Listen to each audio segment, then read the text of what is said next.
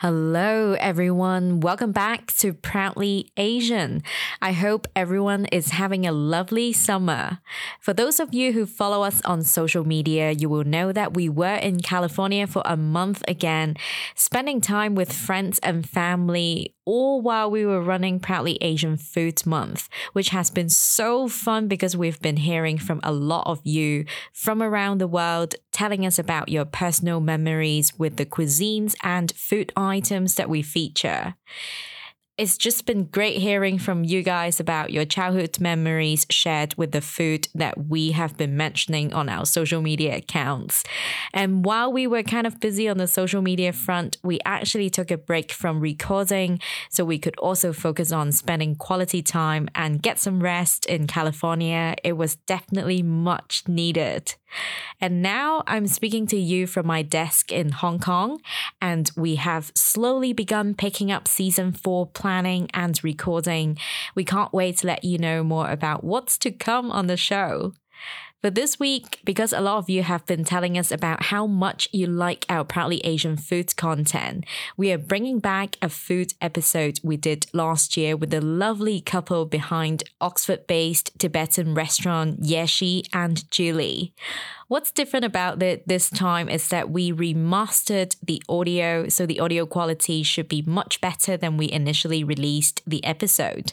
And it is such a lovely story because Yeshi and Julie both came from very different places one from rural Tibet and didn't speak a word of English, and one from England. And their paths eventually crossed in India, where they fell in love. And years later, this couple would have a lovely family in Oxford while running their Tibetan restaurant, which has become a local favorite. So I hope you will enjoy this episode as much as we do.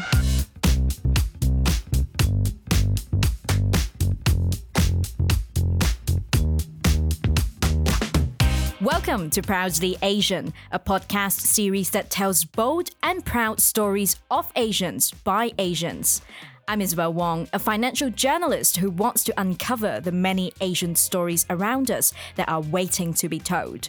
There's never just one way to look at Asians. This podcast will take you through a deep dive into the life stories, struggles, and triumphs of young Asians around the world.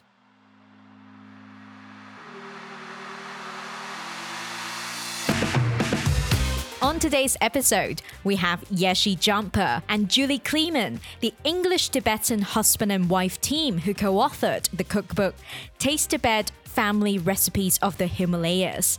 Together, they run the Oxford based restaurant Taste Tibet. They talk to us about nomadic Himalayan food culture and practices, mindful living and eating, and the unique flavors of Tibet.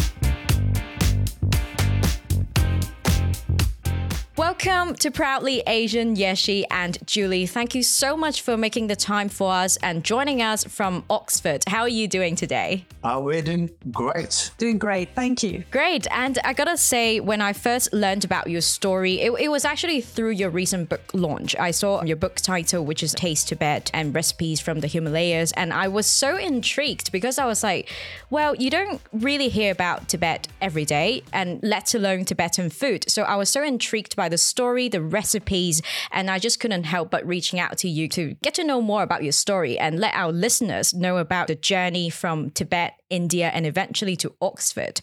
But to start off the conversation, I would like to get into the basics.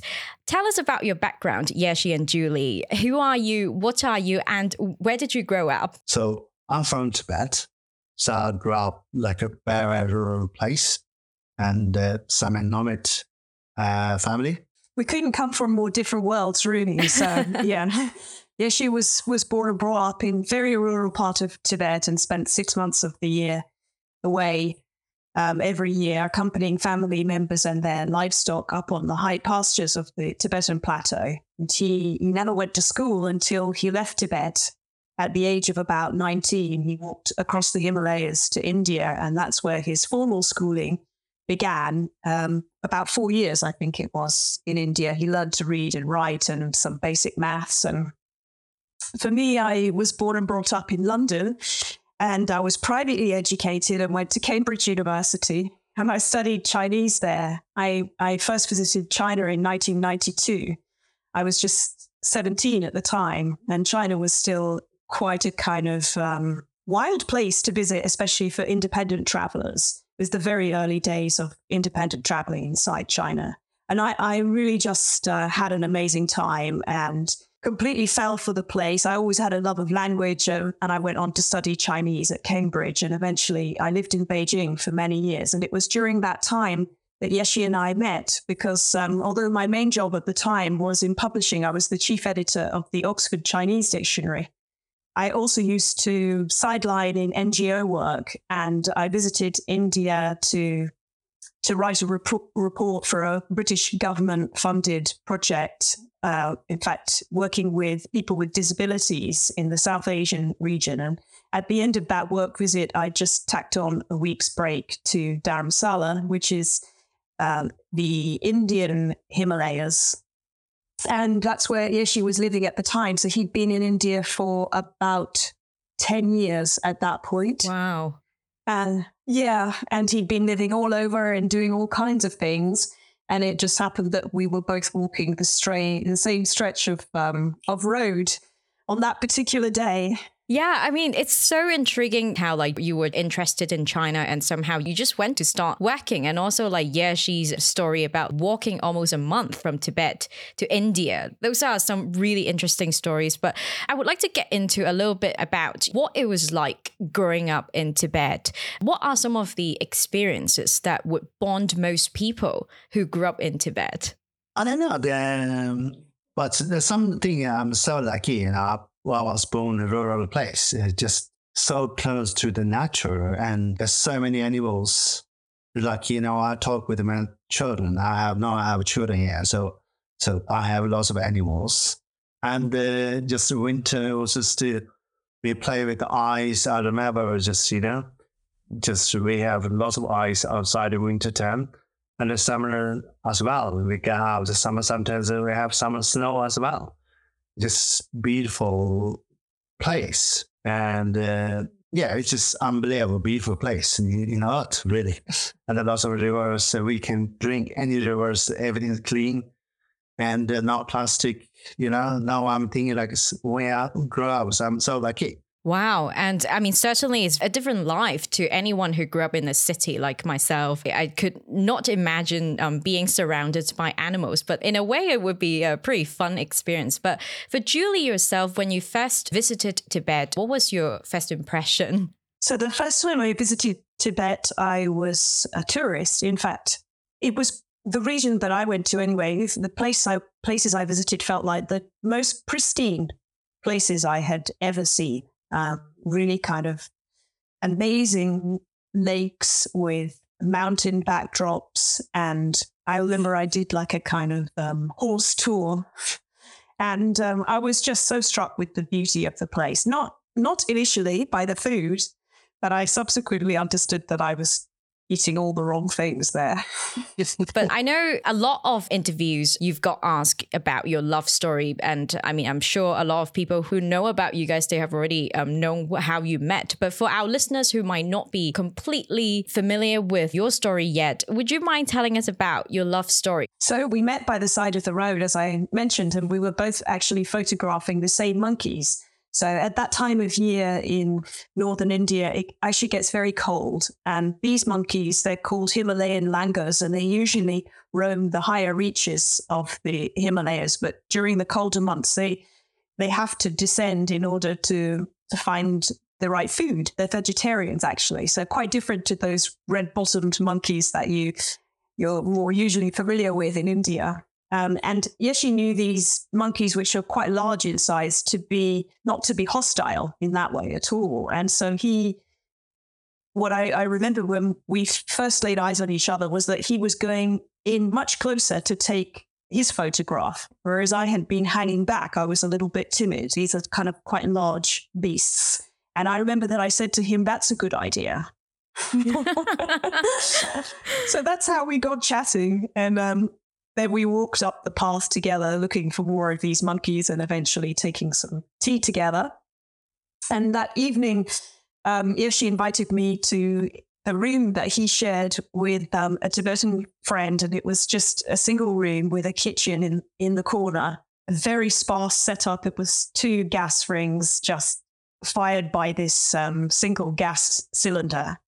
No kettle, no kind of no frills at all. So I really wasn't expecting much in in the way of um, of any kind of food but he cooked me up the most amazing hand pulled noodle soup, which on a cold November night was everything I needed in that moment. It was just, um, and really came to define my understanding of, of Tibetan food, which comes into its own in in those kind of circumstances when it's cold outside and and you just need something warm in your hands to um, to comfort you and provide you mm. with kind of nour- nourishment and fuel.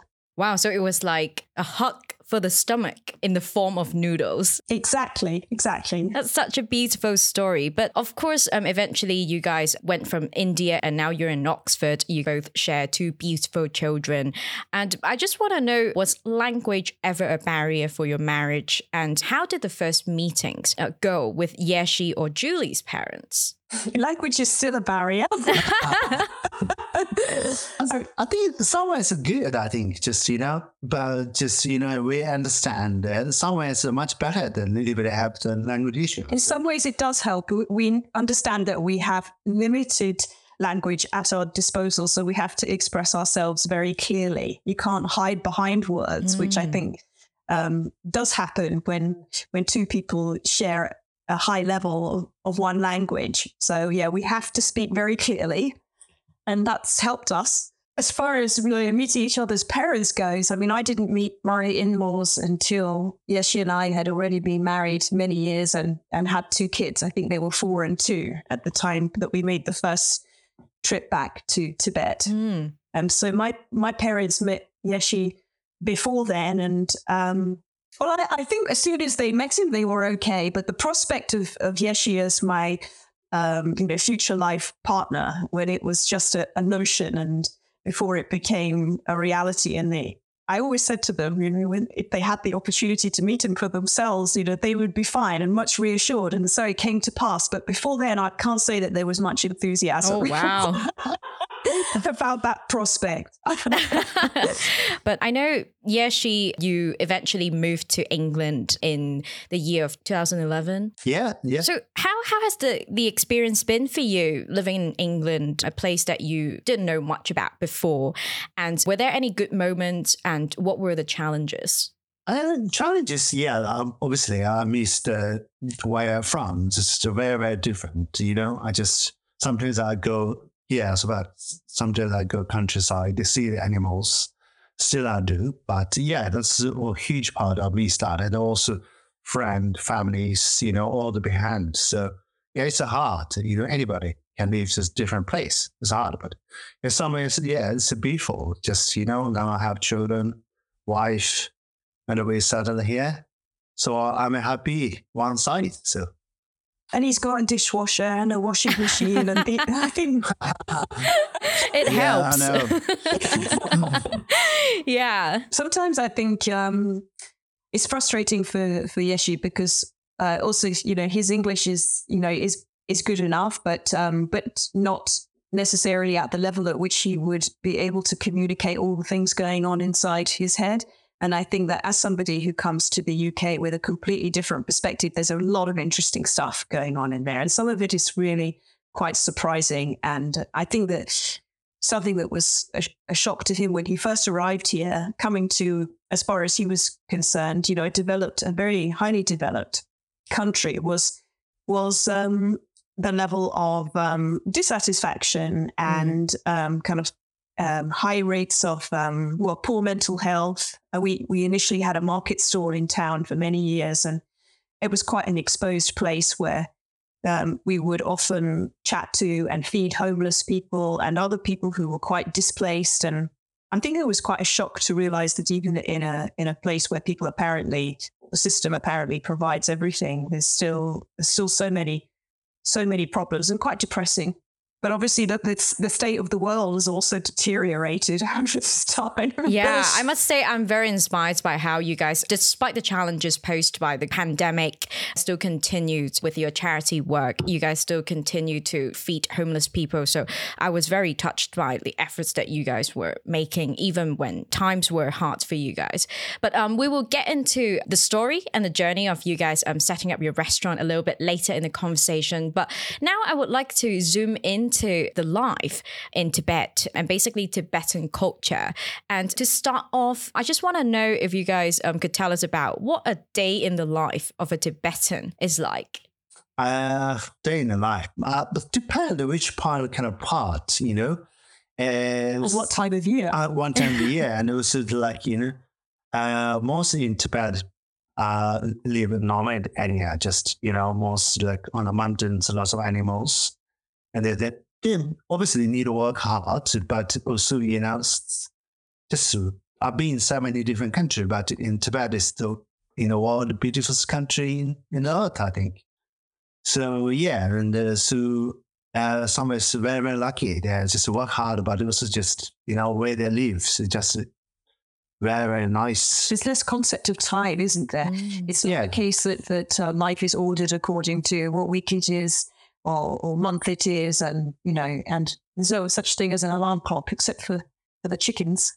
Uh, yeah, yeah, that's true. That's exactly true. And yeah, we have lots of chickens in the morning. There's, they're, yeah, it's just screaming in the morning. Otherwise, yeah, just, Then you know it's time to get up, and you'd have what a bowl of butter tea and some. yeah, butter tea, tsampas, you know, and then, so we need to also kind of busy with the animals. So we, we need to work with animals, but just, you know, the, the life is not that Pressurized. pressureless. Mm. Just, you know, I suppose that it does depend on on what day you're talking, and there will be times of the year where there probably is quite a lot of pressure to get. There's some house that tend to live a little bit from where from, but it's quite, but still, you know, if you finish today, uh, today, otherwise you can work tomorrow.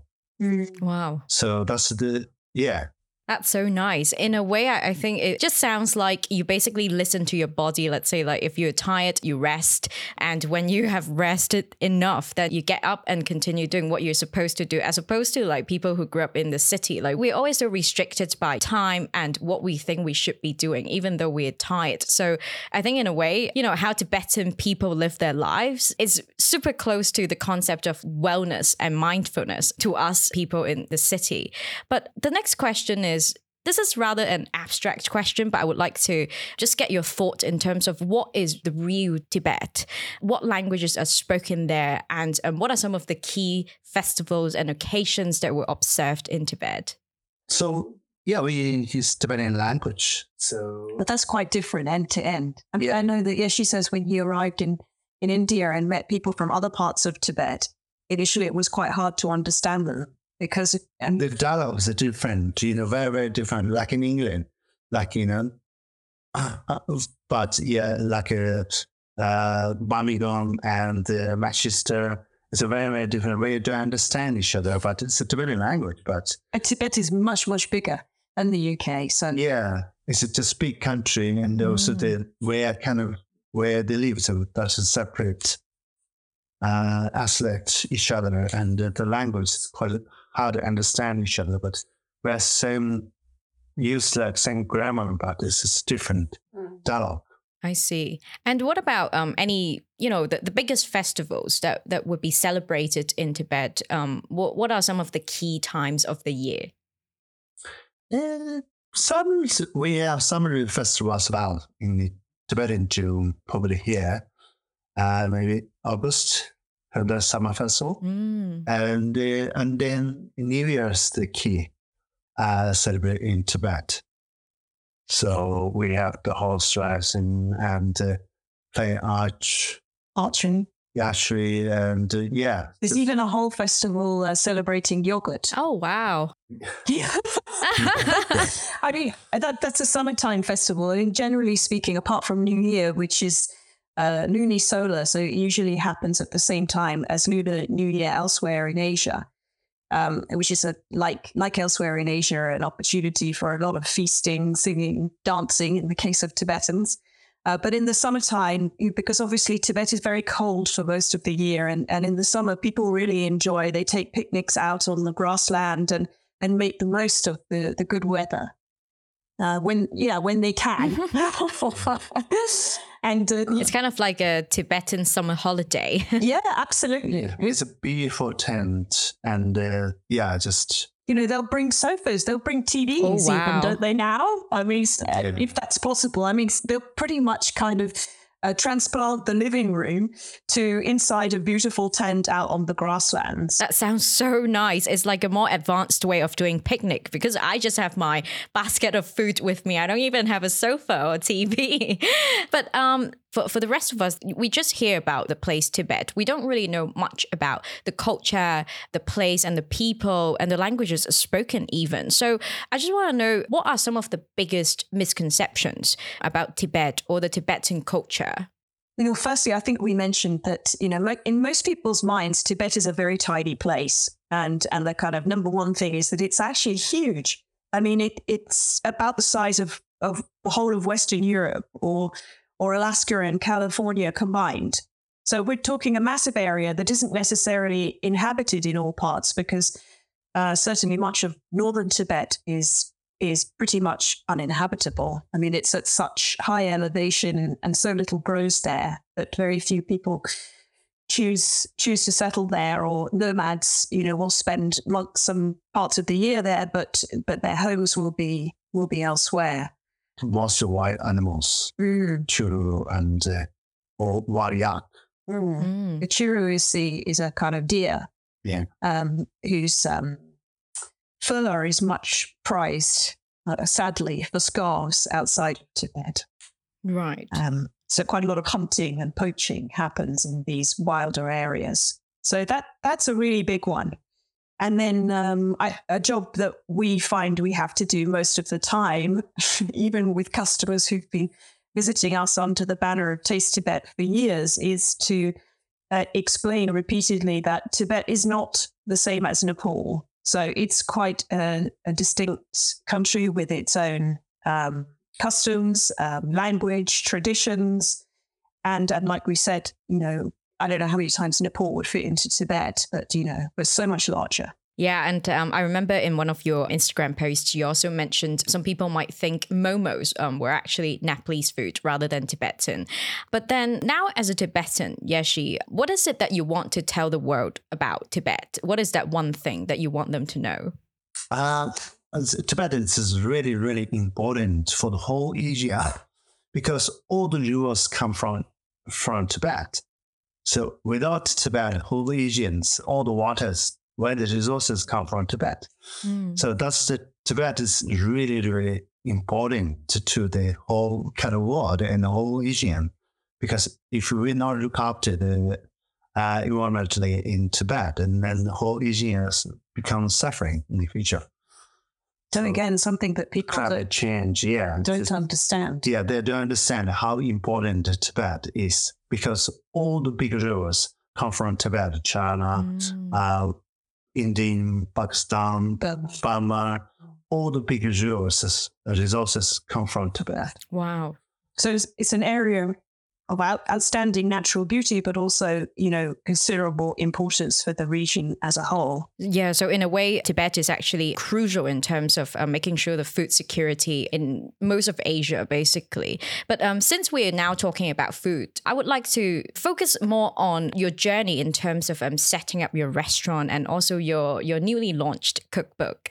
Now, on your restaurant, you know, six months after you started your festival food stall, Taste Tibet, which was what Taste Tibet was before it became a restaurant. The Guardian named you as top 10 budget eat in Oxford. The BBC Good Food magazine also named you in their Oxford top 10 in 2017 among some of the amazing achievements that you guys got along the way.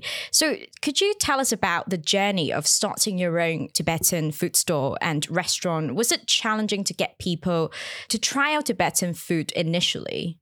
Do you know it wasn't actually? Um, I mean, we should backtrack a bit, bit by saying that, you know, quite kind of in true Tibetan style, there wasn't an awful lot of planning that went into all of this. It was, um, you know, kind of not here today and then you know suddenly out there um, and uh, without a, a long-term plan. And it took us many years to get ourselves a logo or any kind of banner. So it was quite makeshift for a long time.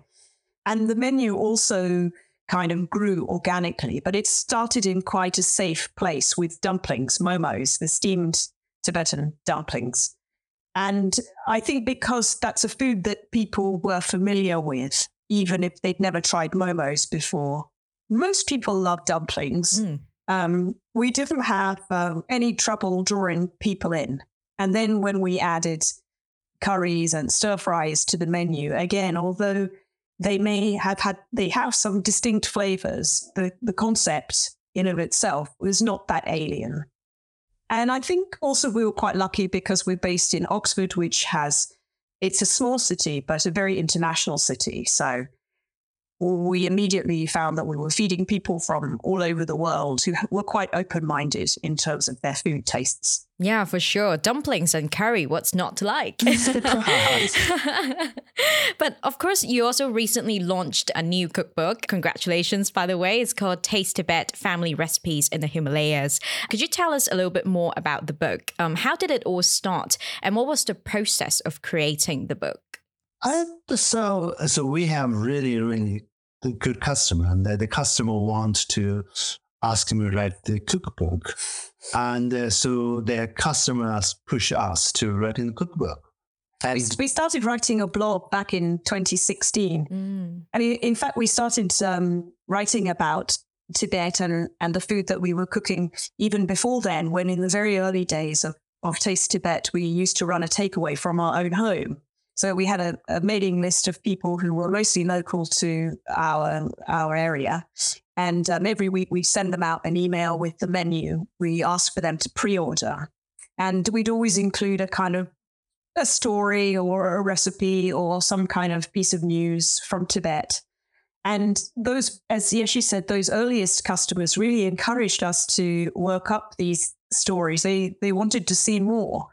And uh, in the end, as he said, this was really a book for them um, because of their repeated demands for it. But, you know, from our side also, it very much chimed with the, the vision that we have overall, which is to to bring the name of Tibet to wider audiences um, through food and through our restaurant and our food store our capacity is limited. We can only reach the people who, you know, are physically able to find us. But through the book, we were able to share um, what a lot of our backstory and something of the history and culture of Tibet and these recipes much more widely. So that's really exciting to us that we're able to now have well global reach. The cookbook has is out not just in the UK but Australia, New Zealand, the US, and and shortly Germany. So you know that that's amazing to be able to to communicate so so widely that's amazing. Yeah, I mean, it's a shame that I'm not physically in Oxford to try out your momos, but I, I promise I'll make my way there because I can't wait to try out your momos. They just look so good in the photos, and I would like to get my hands on some of those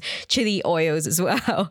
But uh, but in essence, what does it mean to be eating and cooking the Tibetan way? In, in Tibet, we understand much better the the nature where we live. So we're close to the earth. And uh, like in the cities, like we just little distance where the foods come from, and we don't know how to the uh, like meat, how organic is it? You know, in Tibet, like everything is organic because we know what the land and the we treated the animals all the summers on the mountains, not like in a small area. So that's why the, hopefully the books people understand how we eat and where the foods come from, so people can learn something. So basically, you you can't take any shortcuts when you you grow everything yourself and you rear the animals that you ultimately consume. I think what you're saying is you you you live very close to all of this, and you have you know intimately where where your food has come from. Um, mm. And so, the, in, if you ask about the essence of Tibetan cooking, it's it's always made from scratch. You you know, there's never. I don't think I've ever seen a Yeshi ever cook with anything like a pre-prepared sauce, mm. for example. uh, or someone else's chili oil. You know, he makes everything from scratch. It's really important to him that he understands exactly what's going into his food. I, and I think that that's, that comes from the way that you learn to cook back in Tibet, right? Yeah. Yeah, that's amazing. And in a way, it's kind of like it makes one to source and also consume the food responsibly. And I also remember reading, you know, one of your blog posts, you also mentioned the Tibetan food culture. It's kind of like a collective experience because no one eats alone. It's kind of like a big meal for a lot of people, you know, coming together to eat, to experience the festivities and food and just basically the happiness together. But the other thing, since you launched a cookbook, I would also like like to get your thought into Asian food representation in the global market. I just want to know what is key in terms of bringing Asian food to a global audience, did you have to adjust any of your recipes so it might be a bit easier for the Western audiences to adapt? And how does one strike a balance between staying true to the food culture, staying authentic while promoting a cuisine or culture that most people don't know much about? I think when it when it comes to the cookbook, um, there was a little bit of everything. Um, yeah, she's been in the UK for eleven years now, and so the the food um, in our cookbook really represents what he's cooking on a daily basis at home and in the restaurant, and so therefore he's using ingredients that are available here and not able to draw on some of those more unique ingredients that we're not able to source here. Yak meat, for example, which is a really important part of the Tibetan diet, um, is simply not possible to get hold of that here. Yak cheese as well, yak butter. So these these particular things, which would feature very large in the Tibetan diet at home, um, are not a part of our uh, daily Tibetan diet here in the UK, and, and so they also don't feature in our cookbook. I think we tried to, to get a balance of really traditional recipes. So we couldn't, for example, leave out tsampa, which is roasted barley flour, the other thing that Tibetan people eat every day, and some nomads just live off tsampa pretty much for, for some months of the year.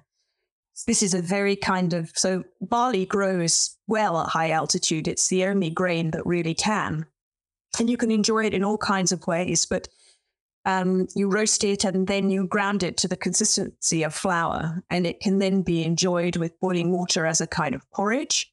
Uh, you could even make bread out of it, but most commonly it would be mixed with just enough boiling water and um, and butter and sometimes cheese to, to form a kind of um, you know the, the best way i've come to describe it is is something that has the consistency of play-doh. Mm. so you know it's a it's a, a, snack that you could easily put in in your pocket in that form. Um, and just yeah it's, it's like a snack and it can be savory or it could be sweet. You could add yeah, it's a very flavor nutty flavor. Ah. and they're very it's very rich. And then also it's a we believe that I think for like good for the like in Tibet, like most people like not looking like our weight, looking really have that, and that's good for the diabetes as well. It's nutritious. Yeah, and uh, it's very for healthy. really. I mean, generally speaking, if you're eating what is locally available, you're likely to be eating what is best for you, and we all know that in theory. But I think the Tibetans are, are quite a kind of living example of that. Nice. Anyway, so we have tsampa in our in our recipe book, and then we have other dishes in the book that use tsampa as an ingredient, if you're able to to make it or come by it. But you know, it's usually not essential. So the book has um, a, a, mix of recipes, really, and uh, includes also a chapter of dishes that um, Yeshi himself came up with as a result of the many years that he spent in India. And you'll find if you go to Tibetan restaurants outside of of Tibet, uh, the same kind of the same story wherever you go, because so many most Tibetan people have made their way out of Tibet via India or via Nepal, and and each of them has their own has made their own unique journey, and so created their own unique uh, recipes, received different influences along the way. So we've got some very traditional dishes in there. We've got um, the dishes that that we make at home every day that um, are definitely Tibetan and maybe sometimes miss a, an ingredient here or there, but generally speaking, not really. Yeah, the, the once uh, we I was young, I learned from my parents. One of my parents are really, really good cook. And uh, yeah, so uh, yeah, lots of dish from my parents. Really. And I think one thing is that if you are um, you eat very seasonally in Tibet, and or if you're a long way from home and your options are quite limited, you're quite you the way that Yeshi grew up learning to cook, you're quite used to just cooking with what is available, what you have to hand. So there's never anything that you you can't do without, mm. you know, and you can always substitute one thing for another. You learn quite quickly what ingredients go well together, what types of ingredients will will work together, and so we think that readers will be really quite um, surprised and reassured to learn that actually there's a, a, lot of flexibility with these these recipes in the same way. Wow, in a way, like Tibetan cooking sounds a lot like the art that studies the relationship between the landscape and like what's available. But then, I mean, here's a question for you both, like Yeshi and Julie, what's your favorite Tibetan dish other than momos? Uh, some handmade noodles. They're really, really, really good. I really love it you know, the, the noodles are just, you can cook really Tibetan way. You can cook, or if you don't, you can use like kind of pasta. You can make sauce and make the noodles are fresh. It's just so delicious. Oh, with um, or, or noodles, everything is made with just plain flour and water. So, you know, also if you're making momos, but you have a bit of dough left over, you can use that to make a little bowl of, of noodle soup. My favorite is the one that Yeshi cooked me that first night we met, which is called mm. Tibetan hand pulled noodles. So you're basically stretching out long pieces of dough and then pinching off the, the end of these pieces and chucking them into uh, a bowl of, well, a pot of boiling water with whatever veggies and, if you like it, meat that you have to hand. We, we have a lot of this is called um, thenthuk. We eat thenthuk a lot at home. It doesn't have to be winter to enjoy it. Amazing. It sounds like comfort food already, even though I haven't tried it yet. but since momos is actually one of the signature dishes of Tibetan food, I just want to know what is the secret of making the best momos? Uh, everything scratch uh, mm. from scratch, and uh, the dough is important, and also filling as well. So you need both balance. Freshest possible ingredients. Yeah.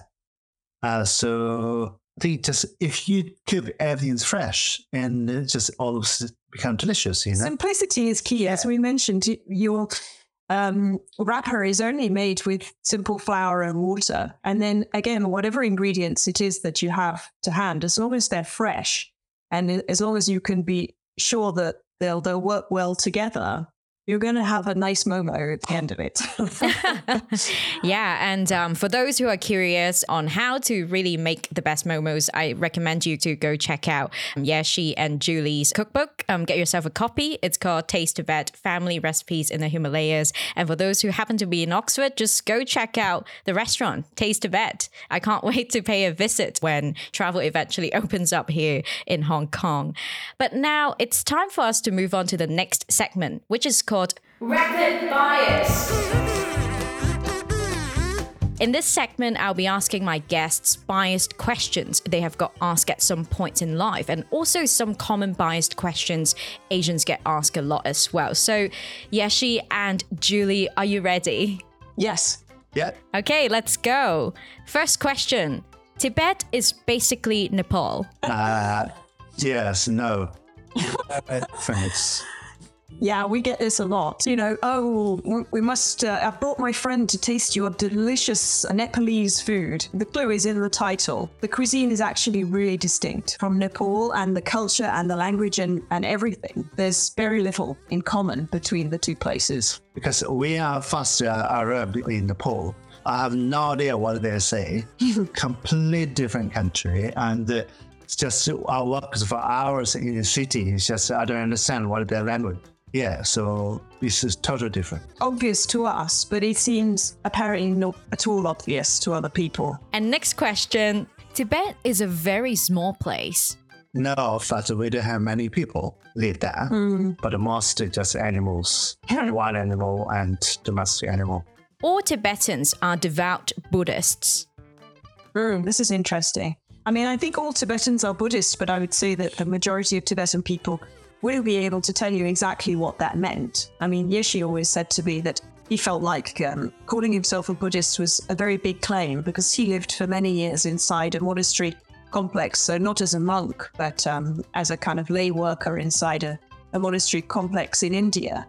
And when you see close at hand uh, what it what it really means to take Buddhism to a high level, you're talking about a lifetime of study. And um, I think so. Only the monks, and only the monks who who take it that far, and nuns too, of course, um, would would really be able to to make that that claim. Uh, yeah, but you said I'm Buddhist, but I don't know much. You know, you can't say it, and if you don't know much, I'm Buddhist. It just kind of you know. But I think that one thing that you you could say is true is that there is a Buddhist way of living Yeah. um, that Tibetan people very much observe, which is others before self. Always look after the people around you before you take care of your own needs. And that's something that Tibetan people themselves may not be able to tell you is a Buddhist concept, but it's certainly a guiding principle in their lives. And the next one is Tibetans don't eat meat. Yeah, a lot of our customers assume that Tibetans would be vegetarian because, again, they're assuming that, that Tibetans are all devout Buddhists. Um, but the reality is that for many Tibetan people, although they might wish to adopt a, t- a vegetarian lifestyle, simply don't have that luxury because many parts of, of Tibet are above the tree line. There's, there's very, it's very dry. Um, it's very high altitude and there's very little vegetation that is able to grow. And so nomads in particular live off the meat and dairy of uh, specifically the yak, but other animals that are able to survive at high elevation as well. So I think things are changing inside of Tibet now that uh, many nomads have been resettled uh, away from these lands in towns and cities, and there is a certain pressure to adopt more vegetarian lifestyle. And you are from Tibet. Namaste. Uh, oh, definitely. Uh, yeah, nowadays, yeah, it's uh, uh, Indian and Nepal they use, but uh, we called and Tibetan calls Drahidale. Yeah. We again we have a lot of people come into our restaurant or to our food stall and now you know they may have spent time in, in India and make this assumption that namaste is is the uh, the greeting for all but uh, it's not a word that Yeshi would have known at all until he himself moved to India. So, so um, if I just want to say a simple hello to a Tibetan, what would be um, the right phrase to use? Oh, Drahidale. Drahidale. And it's it's one of those phrases that you can use in lots of different um, circumstances. If someone's raising a, a glass to you, you would also say tashi tashintale. So it's it, it's cheers, it's hello, it's how are you doing? It's all Yeah. those things rolled into one. Wow. So it take, get you quite quite far, further than namaste. Yeah, that's true. Thank you so much for playing this round of Rapid Bias, Yeshi and Julie. Now, to wrap up the conversation, I know that except for Taste Tibet, you both have two beautiful children who enjoy making momos and helping out in the kitchen um, from time to time. So, how do they feel about their Tibetan heritage? And do they ever wonder about or get questions about their identities? This is so interesting because I think for a, you know, a lot of, um, I would say, in my experience, the majority of kids born away from the country that you know one parent comes from and which is not possible to visit very often they would often kind of reject that second identity or um or feel uncomfortable about it. But in the case of our kids they firmly describe themselves as tibetan. They're not english british. They are tibetan. So they they clearly feel very strongly that, that this is their identity as well. And we don't really know where that's come from, but we think that's wonderful. I mean, one thing is we've been able to visit family a couple of times out in Tibet. So, of course, that has the context is everything. So, you know, meeting family and and seeing, you know, observing that way of life was um, was obviously yeah deeply meaningful for them. But also we eat the Tibetan food in our all time, so that's also uh, from the food is that the key as well. Yeah, I think that's also children, definitely- children really uh, their favorite in the Tibetan food. Mm, all their favorite dishes are, are Tibetan dishes as well. So Um, when it comes to, you know, I think because they're 10 and 8 now, you know, maybe it will happen more as they get older. But and we mentioned Oxford is a, a pretty international place. So, you know, in their school, they're not um, they're not alone in looking different. Um, but, you know, if people do ask them where they're from, they'll say very proudly that they're Tibetan. And by and large, I think that's quite meaningless for everybody else because nobody can put Tibet on the map. They don't know where that is. but, you know, I think perhaps that, you know, makes them feel um, special in their difference. Um, it's so, certainly something that they so far are proud of. And we really hope that um, they don't lose that pride in their Tibetan identity as they get older. That's beautiful to know that they are already proudly Tibetans since a young age. And for our audience who are curious to check out your food and cookbook, what would be the best ways to reach you guys, either on social media or like any website? Well, we're really active on social media. Instagram is is probably the best medium, but we're on Facebook and Twitter as well. And um, yeah, we we write a blog which we we post to those to social media every week. But if you want it in your inbox, join our mailing list. But the the the book, you know, for us is the kind of beautiful roundup Mm. of um of who we are and and what we're doing and and what we cook. So between all of that, I think hopefully you will in, enjoy. Uh, yeah, and also enjoy the who interested by the book. Just you know, it's a very recipe is very easy and very fresh, so it's a delicious and the recipe there. I would recommend. You know, the special meal. looking for recipes. That's where they. Yeah, noodles they're so delicious. They're, I'm going to be ordering my copy, seeing how there is no Tibetan restaurants in Hong Kong. So that's my only way um, into trying out Tibetan food, which is making my own. Brilliant. now, finally, what does it mean to be proudly Tibetan? Tibet's like a very unique. We kind of understand where we're living, like in a Buddhist way, like a kind of how we to live. If you have some challenge or something, that we are kind of easy to adapt to on the challenge. It's very, very different. You know, the Tibetan people live in other countries. They're just always very easy to adapt. Mm-hmm. And look after each other, Yeah, look after each other, you know. Whether you're inside Tibet or outside. Tibet. So everywhere, just you know, they understand it much better Mhm. and it's to help each other. And uh, that's also what I'm, I'm doing here as well. If you have some food, I'd have to give to homeless people, you know. That's the, my culture from the many generations. So, Nice. Does that answer it? It's very complicated. I think. yeah.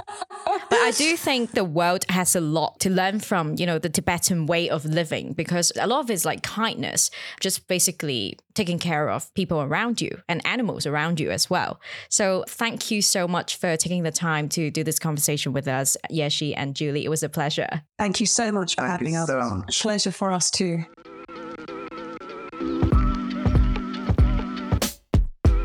That's it for this episode of Proudly Asian. Don't forget to follow us on Instagram at proudly.asian for more content. We are on Spotify, Apple Podcasts, and YouTube. Thanks for tuning in. Signing off for now. I'm Isabel Wong.